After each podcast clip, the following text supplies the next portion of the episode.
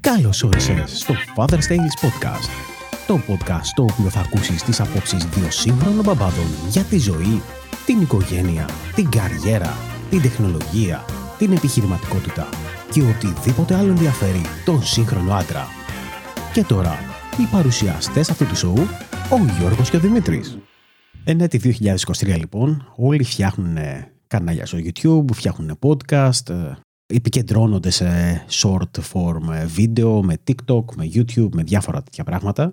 Και η ερώτηση είναι, φτιάχνει κάποιος blog; Και αν φτιάχνει, αξίζει κάποιος να φτιάξει blog; Αυτό είναι λοιπόν το θέμα που θα ασχοληθούμε σήμερα σε αυτό το επεισόδιο του Father's Tales εδώ μαζί με τον Δημήτρη. Το blogging φαίνεται ότι έχει πεθάνει το 2023, αφού, όπως είπες, όλοι φαίνεται να έχουν επικεντρωθεί στη δημιουργία βίντεο, κάτι που ήταν αναμενόμενο εδώ και αρκετά χρόνια λόγω της αύξησης της ανόδου του ενδιαφέροντος για τα βίντεο. Οπότε για πολλούς φαίνεται ότι το blogging μάλλον δεν, με το blogging δεν ασχολείται και πολλοί κόσμος και ειδικά με το γράψιμο. Εσύ λοιπόν Δημήτρη ξέρω ότι ασχολείσαι με την παραγωγή περιεχομένου γενικότερα στο ίντερνετ. Ποια είναι η άποψή σου, θεωρείς ότι τώρα το 2023 είναι καλό να ξεκινήσει κάποιος blog ή καλύτερα να επικεντρωθεί σε κάποια άλλη μορφή παραγωγής περιεχομένου; Όπως ήταν αναμενόμενο Γιώργο, το βίντεο είναι η κύρια κινητήριος δύναμη παραγωγής περιεχομένου εν έτη 2023. Κάτι που ήταν αναμενόμενο ότι το βίντεο θα κυριαρχούσε στην παραγωγή περιεχομένου. Παρ' όλα αυτά, θεωρώ ότι το γράψιμο και ειδικά σε ένα δικό μας χώρο, σε ένα δικό μας blog, αξίζει, παρόλο που για πολλούς νομίζουν ότι έχει πεθάνει το blogging πλέον την σήμερα ημέρα. Και αυτό γιατί θεωρώ ότι πρέπει να έχουμε ένα δικό μας σπίτι, γιατί ακόμα και αν ανεβάζουμε βίντεο σε TikTok και YouTube, το, τα γραπτά μένουν. Και το κείμενο θα μείνει για μια ζωή, ό,τι άλλο και να δημιουργήσουμε. Εσύ είσαι τώρα ένας από τους ε, μοντέρνους που δεν θέλουν το blogging και προτιμάνε τα TikToks; Ή είσαι ένας από τους παλιούς σαν εμένα, από τους δεινόσαυρους που βλέπουν αξία στο blog; Εγώ είμαι ένας άλλο είδους δεινόσαυρος, ο οποίος μου αρέσει το podcasting και αλήθεια είναι. Αλλά θεωρώ ότι το blogging δεν έχει πεθάνει. Είμαστε το 2023 και ακόμα το blogging είναι πολύ δυνατό. Ο λόγος είναι ότι όλοι μας ψάχνουμε πρώτα απ' όλα όταν ψάξουμε να βρούμε κάτι και έχουμε μια απορία θα ψάξουμε στο Google. Το Google δείχνει ε, στο πάνω μέρος πολλές φορές ε, βίντεο στο YouTube αλλά δείχνει και άρθρα τα οποία βρίσκονται σε διάφορα blogs. Και νομίζω ότι όλοι χρησιμοποιούμε το Google για να μάθουμε πράγματα. Όλοι ψάχνουμε, ας πούμε, έχουμε μια απορία για κάτι ιατρικό. Έχουμε κάτι, γίνεται κάτι στη ζωή μας, κάπως να δούμε κάτι στα γρήγορα. Ψάχνουμε στο Google, δεν ψάχνουμε στο YouTube. Και το πρόβλημα είναι στο YouTube, άμα ψάξεις, μπορείς να βρεις αυτό που θέλεις, αλλά θα πρέπει να κάτσεις να δεις όλο το βίντεο για να βρεις το σημείο που θα μάθεις αυτό που, που αναζητάς. Ενώ με το κομμάτι του blogging μπορείς γρήγορα να πάρεις ένα κομμάτι της πληροφορίας, οπότε νομίζω ότι ακόμα αξίζει να έχεις blog. Οπότε εφόσον θεωρείς ότι αξίζει, θα έχεις ε, ακουστά και για το πώς ανεβαίνουμε στα αποτελέσματα του Google, γιατί τώρα που είπες για το Google, όλη η αξία ενός blog έχει να κάνει με το αν βγαίνεις στα πρώτα αποτελέσματα των αναζητήσεων.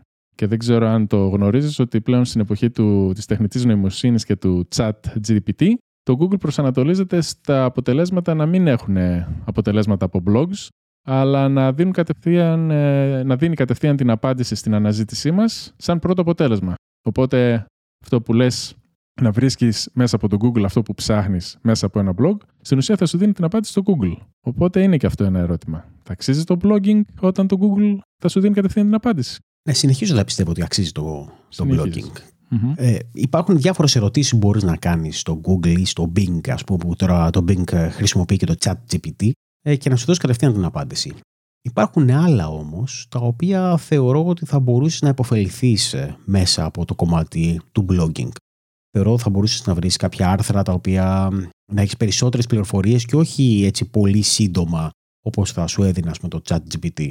Θα μπορούσες να βρεις ε, συγκρίσεις μεταξύ πραγμάτων τα οποία μπορεί να σε ενδιαφέρουν και να θες να μάθεις περισσότερα. Ή ακόμα, και επειδή είμαστε στην Ελλάδα και μιλάμε ελληνικά, νομίζω ότι στα ελληνικά ακόμα, ακόμα γιατί δεν ξέρουμε σε ένα χρόνο από τώρα πώς θα είναι, το κομμάτι της ε, τεχνητής νοημοσύνης δεν δουλεύει τόσο καλά όσο η, η αναζήτηση στο Google. Ε, στην ουσία είναι μια μετάφραση μέσα από τύπου Google Translate, ας πούμε, της τεχνητής νοημοσύνης στα αγγλικά. Ούτε και εγώ πιστεύω ότι έχει φτάσει ακόμα σε τέτοιο επίπεδο στα ελληνικά και θα αργήσει νομίζω, κατά την άποψή μου.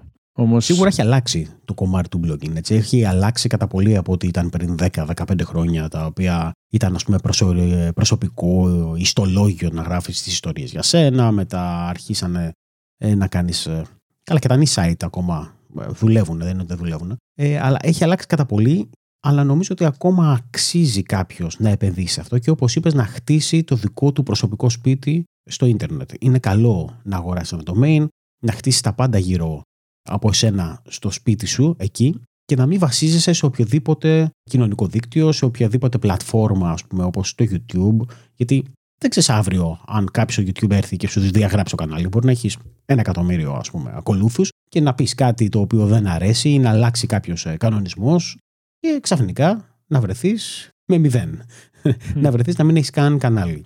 Νομίζω ότι το να έχεις το δικό σου σπίτι, το δικό σου blog και να μπορείς να μιλάς μέσα από τους ανθρώπους που θέλουν να ακούσουν για εσένα και το τι έχεις να πεις, είναι ό,τι καλύτερο. Βέβαια υπάρχει και ο κίνδυνος να σε τιμωρήσει και το Google και να μην βγαίνει το blog σου στα πρώτα αποτελέσματα, οπότε θα είναι πάνω κάτω το ίδιο αποτέλεσμα με το να σε διαγράψει το Instagram ας πούμε. Παρ' όλα αυτά, γι' αυτό, μάλλον γι' αυτό έχει μεγάλη σημασία το να χτίσεις ένα mailing list μέσα από το blogging σου, όπου εκεί πέρα μέσα από τα email που θα έχεις διατηρήσει την επαφή με το κοινό σου, να μην χαθεί αυτό το κοινό. Και πάνω σε αυτό που είπες και νωρίτερα για το ότι το blogging ήταν κάποτε το προσωπικό ιστολόγιο που μοιραζόμασταν τις προσωπικές μας ιστορίες και έχει μετατοπιστεί κάπως το θέμα του blogging ανάλογα με το τι ζητάει ο κόσμος να γράφουμε πάνω σε αυτά που ζητάει ο κόσμος και όχι τόσο να εξιστορούμε το τι μας συμβαίνει στη ζωή μας. Έχω να πω ότι καλό είναι οτιδήποτε θέλουμε να περάσουμε στον κόσμο, να του μάθουμε, να του δώσουμε αξία, γιατί έτσι θα κερδίσουμε και το κοινό μας μέσα από το blogging,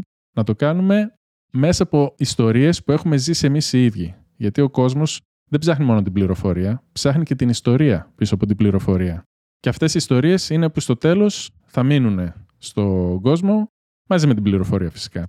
Οπότε αυτό που βλέπω εγώ είναι ότι έχουμε κάνει ένα κύκλο. Ξεκινήσαμε το blogging ως προσωπικό ιστολόγιο που καθένας έγραφε τις ιστορίες του. Περάσαμε στο κομμάτι που μόνο δίναμε πληροφορίες και τώρα μέσα από αυτά που λες είναι καλό το να δίνεις πληροφορίες αλλά να τις δένεις μέσα από τις προσωπικές σου ιστορίες και τις προσωπικές σου εμπειρίες. Ότι αυτός ουσιαστικά είναι ο τρόπος που το 2023 θα μπορούσε να, να προσελκύσει περισσότερους αναγνώστες, σωστά; Ναι, ναι γιατί δεν, δεν ξέρω αν είναι η δικιά μου άποψη, αλλά το ίντερνετ έχει ξαφνικά γεμίσει από ειδικούς και από δασκάλους που κάνουν σεμινάρια και κόρσεις. Όλοι έχουν κάτι να μας διδάξουν, γιατί στην ουσία αυτό πουλάει το 2023. Ε, τα περισσότερα κέρδη που έχουν οι content creators είναι μέσα από courses. Οπότε γι' αυτό έχουν προσανατολιστεί περισσότεροι στα courses και, έχουν, και σιγά σιγά αποφεύγουν το affiliate marketing και τη διαφήμιση ώστε στηρίζονται σε δικά τους προϊόντα τα οποία τα έχουν στο δικό τους blog ή σε πλατφόρμες αντίστοιχου περιεχομένου με αποτέλεσμα όμως να αποξενώνονται λίγο, τουλάχιστον στα δικά μου μάτια, κάποιος ο οποίος ε, τον ακολουθώ γιατί Έχω δει την πορεία του, παρακολουθώ τις ιστορίες που δημοσιεύει είτε σε βίντεο είτε μέσα από κάποιο blog. Αποξενώνομαι λίγο όταν προσπαθεί κάτι να μου μάθει και να μου το πουλήσει κιόλας αυτό. Οπότε νομίζω καλά είναι να βάζουμε μια ιστορία, να πούμε την ιστορία, την εμπειρία μας, γιατί έτσι δίνουμε και επιχείρημα. Δείχνουμε αποδείξεις ότι αυτό που θα σας πω, την πληροφορία που θα σας μεταφέρω, την έζησα. Είναι ο καινούριο ίσως, πιστεύω εγώ, τρόπος για να μοιράζεις την πληροφορία. Να πεις την ιστορία. Πώς έμαθες αυτό το πράγμα, αυτή την πληροφορία που όσο θες μιλάς, η αλήθεια είναι, όσο μιλάς, μου έκανε έτσι, έκανα μια σύνδεση στο μυαλό. Σύνδεσα τα προηγούμενα που είπαμε του ChatGPT, ότι πλέον είναι πολύ εύκολο να βρεις οποιαδήποτε πληροφορία θέλεις πάρα πολύ γρήγορα και σωστά. Δηλαδή, ακόμα και με το ChatGPT μπορεί να ρωτήσεις κάτι και να βρεις τη σωστή ακριβώς πληροφορία χωρίς να, να πηγαίνεις και να ψάχνεις. Αυτό που λείπει είναι αυτό που έλεγες τώρα. Είναι η προσωπική σύνδεση ουσιαστικά της ιστορίας που κάποιος έχει βιώσει μαζί με την πληροφορία. Νομίζω ότι έτσι δημιουργείς μια καλύτερη μια σύνδεση με αυτόν που θέλει, που σε διαβάζει και δηλαδή εγώ όποτε διαβάσω μια ιστορία και μέσα από εκεί πάρω τις πληροφορίες νιώθω πολύ πιο κοντά και στον δημιουργό αλλά και έχω και την πληροφορία επειδή είμαστε άνθρωποι γενικότερα που μας αρέσει να, όλοι οι άνθρωποι είναι όντα τα οποία ζουν με ιστορίες την έχω πιο εύκολα, την καταλαβαίνω πιο εύκολα. Οπότε όσο μίλαγες, έκανα αυτές τις ε, μικρές συνδέσεις και άναψε η λάμπα στο, στο μυαλό μου. Εγώ καλά τα λέω, αλλά δεν τα κάνω. Εγώ μια χαρά τα. Εγώ ξέρω ότι αυτό είναι το σωστό. Να κάνεις μια ιστορία και να μέσα από την ιστορία να δώσεις την πληροφορία. Γίνεσαι πολύ πιο άρεστος στο κοινό σου. Το βλέπεις και εσύ νομίζω με αυτούς που ίσως παρακολουθείς στο ίντερνετ. Ότι αυτοί που σε προσελκύουν πιο πολύ σε προσελκύει η ιστορία στην αρχή παρά η πληροφορία. Οπότε το blogging πιστεύεις είναι ο καλύτερος τρόπος για να μοιραστείς τις ιστορίες που έχεις να πεις; Το blogging ίσως είναι ο ευκολότερος τρόπος. Δεν ξέρω αν είναι ο καλύτερος τρόπος. Νομίζω ότι ο καλύτερος τρόπος θα ήταν το βίντεο. Αλλά ίσως είναι και ο δυσκολότερος τρόπος. ε, για μένα με αμέσως μετά θα ήταν το podcasting. Αλλά το blogging πλέον είναι ο ευκολότερος τρόπος γιατί οποιοδήποτε μπορεί να παράξει περιεχόμενο, οποιοδήποτε μπορεί να γράψει κάτι το οποίο έχει στο μυαλό του, δεν χρειάζεται να είναι μυθιστόρημα, ας πούμε, ή να είσαι ο Ελίτης ή ο Σεφέρη για να γράψεις κάτι που να είναι πάρα πολύ ωραίο, ή ο Καζαντζάκης. Μπορεί οποιοδήποτε να γράψει κάτι το οποίο να το ανεβάσει στο ίντερνετ. Δεν χρειάζεται καν να βάλει το προσωπικό όνομά του έτσι, άμα δεν θέλει. Άμα κάποιος θεωρήσει ότι αυτό που γράφω δεν θέλω να ξέρουν οι άλλοι ότι είμαι εγώ, μπορεί να το ανεβάσει τελείως ανώνυμα ή με κάποιο άλλο όνομα. Οπότε θεωρώ ότι είναι ο πιο εύκολος τρόπος για όλους και ίσως όλοι θα έπρεπε, όλοι θα έπρεπε να έχουν ένα blog. Τουλάχιστον το προσωπικό τους. Συμφωνώ απόλυτα. Γιατί μέσα από το blog θα βρεις άλλους ανθρώπους που σκέφτονται με τον ίδιο τρόπο και άμα δεν έκανες το blog δεν θα σε μάθουν ποτέ. Επίσης, πάνω σε αυτό που είπες ότι ο καλύτερος τρόπος είναι το βίντεο, αλλά ο ευκολότερος είναι το γράψιμο, ας σκεφτούμε ότι όλα αυτά που έχουμε γράψει το 2005, το 2010 σε ένα blog έχουν μείνει. Υπάρχουν εκεί πέρα, είναι γραπτά. Ενώ το βίντεο που κάνουμε, τα βίντεο που έκανα εγώ σε 1080p, τώρα δεν είναι και τόσο πολύ της μόδας να κάνεις σε high definition βίντεο. Θέλουν όλοι 4K. Μετά 10-15 χρόνια όλα θα είναι σε 8K. Οπότε τα βίντεο των 4K θα, έχουν, θα είναι παροχημένα. Ενώ τα γραπτά μένουν για πάντα. Οπότε το blogging είναι διαχρονικό. Δεν, δεν πρόκειται ποτέ να αλλάξουν τα γράμματα, τα κείμενα. Ο κόσμος θα θέλει πάντα να διαβάζει. Το βίντεο μπορεί κάποια στιγμή, όπως ε, είπα, μπορεί να θέλουν να δουν καλύτερη ανάλυση. Ή κάποια στιγμή μπορεί όλοι να μεταπηδήσουν στο podcast. Μπορεί το επόμενο πράγμα να είναι ένα podcast. Τα, τα podcast να πάρουν τη θέση των βίντεο. Ποτέ δεν ξέρουμε. Αλλά το κείμενο θα είναι πάντα κείμενο. Θα υπάρχει πάντα εκεί, όπως υπάρχει και τώρα το κείμενο τον, που έχει γραφτεί το 2005. Γι' αυτό και εμείς λοιπόν μαζί με το βίντεο το οποίο μπορεί να το βρεις στο YouTube, στο κανάλι μας στο YouTube, μαζί με το podcast, το οποίο μπορείς να το ακούσεις από οποιαδήποτε πλατφόρμα σου αρέσουν τα podcast και μπορείς να βρεις όλες τις πλατφόρμες στο fathersales.gr. Έχουμε και το blog μας στο fathersales.gr. Γιατί μαζί με κάθε επεισόδιο γράφουμε ένα μικρό κείμενο και ουσιαστικά και στο μέλλον ο στόχος μας είναι να φτιάξουμε επιπλέον άρθρα τα οποία να μοιραστούμε επιπλέον ιστορίες μαζί σας. Γι' αυτό είναι καλό να μας ακολουθήσετε, καλό είναι να μπείτε στο blog μας και, και να δείτε εκεί πέρα τι έχουμε. Τώρα όμως όσον αφορά το κομμάτι των εσόδων, αν κάποιος θέλει να φτιάξει ένα project και να ξεκινήσει να βγάζει χρήματα, θεωρείς ότι το blogging είναι ο καλύτερος τρόπος ή θα έπρεπε να πάει σε κάποιο άλλο μέσο; Το blogging σου δίνει πολλές ε, δυνατότητες για το πώς να εκμεταλλευτείς αυτό το κοινό που θα έχεις χτίσει. Στην παρούσα φάση ίσως φαίνεται πιο ελκυστικό το YouTube, γιατί είναι πιο δημοφιλές αυτή τη στιγμή.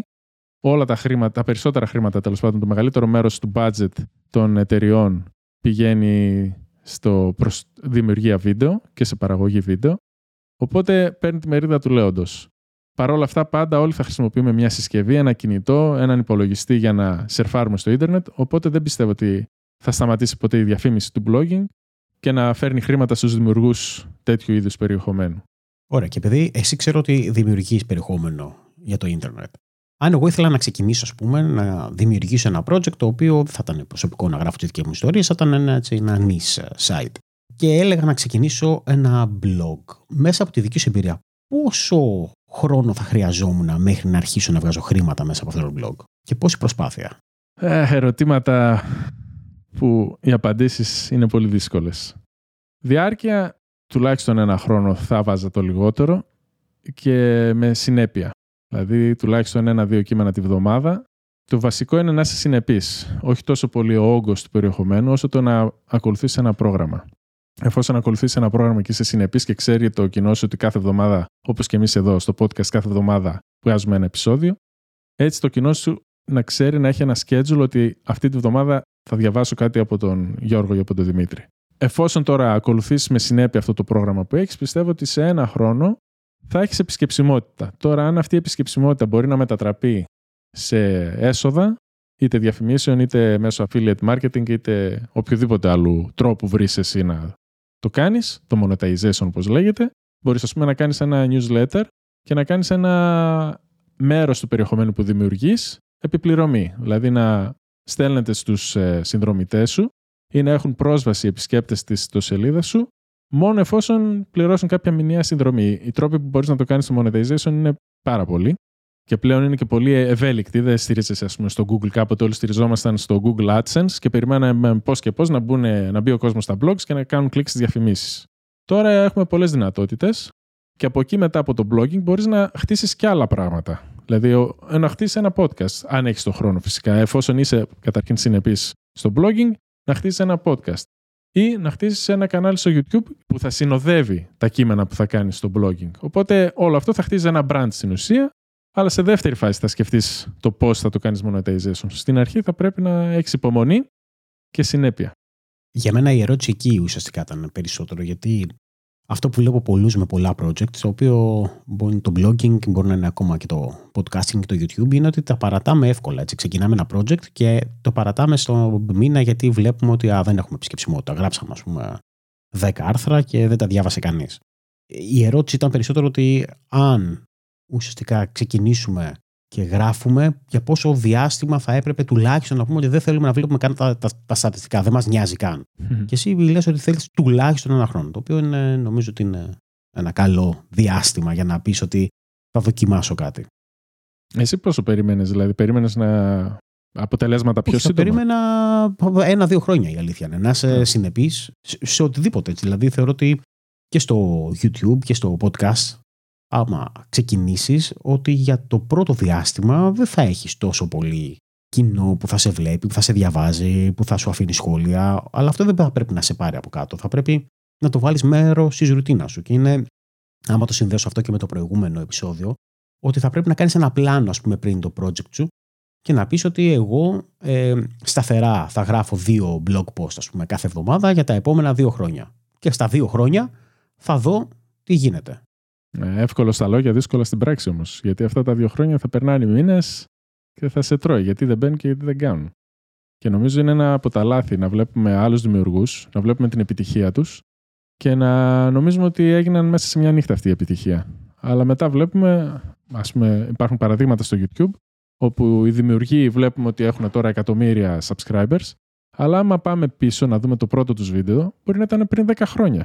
Δηλαδή υπάρχουν δημιουργοί, οι οποίοι για χρόνια ολόκληρα έφτιαχναν βίντεο, τα οποία δεν τα είδαν ποτέ κανείς, και σιγά σιγά άρχισαν να χτίζουν το κοινό. Βέβαια, στην πορεία έσβησαν αυτά τα βίντεο, οπότε ίσως να μην φαίνεται πότε ξεκίνησαν στην πραγματικότητα. Οπότε να φαίνεται στους περισσότερους ότι έτσι ξεκίνησε ο άλλος και μέσα σε μια νύχτα έβγαλε εκατομμύρια από το YouTube.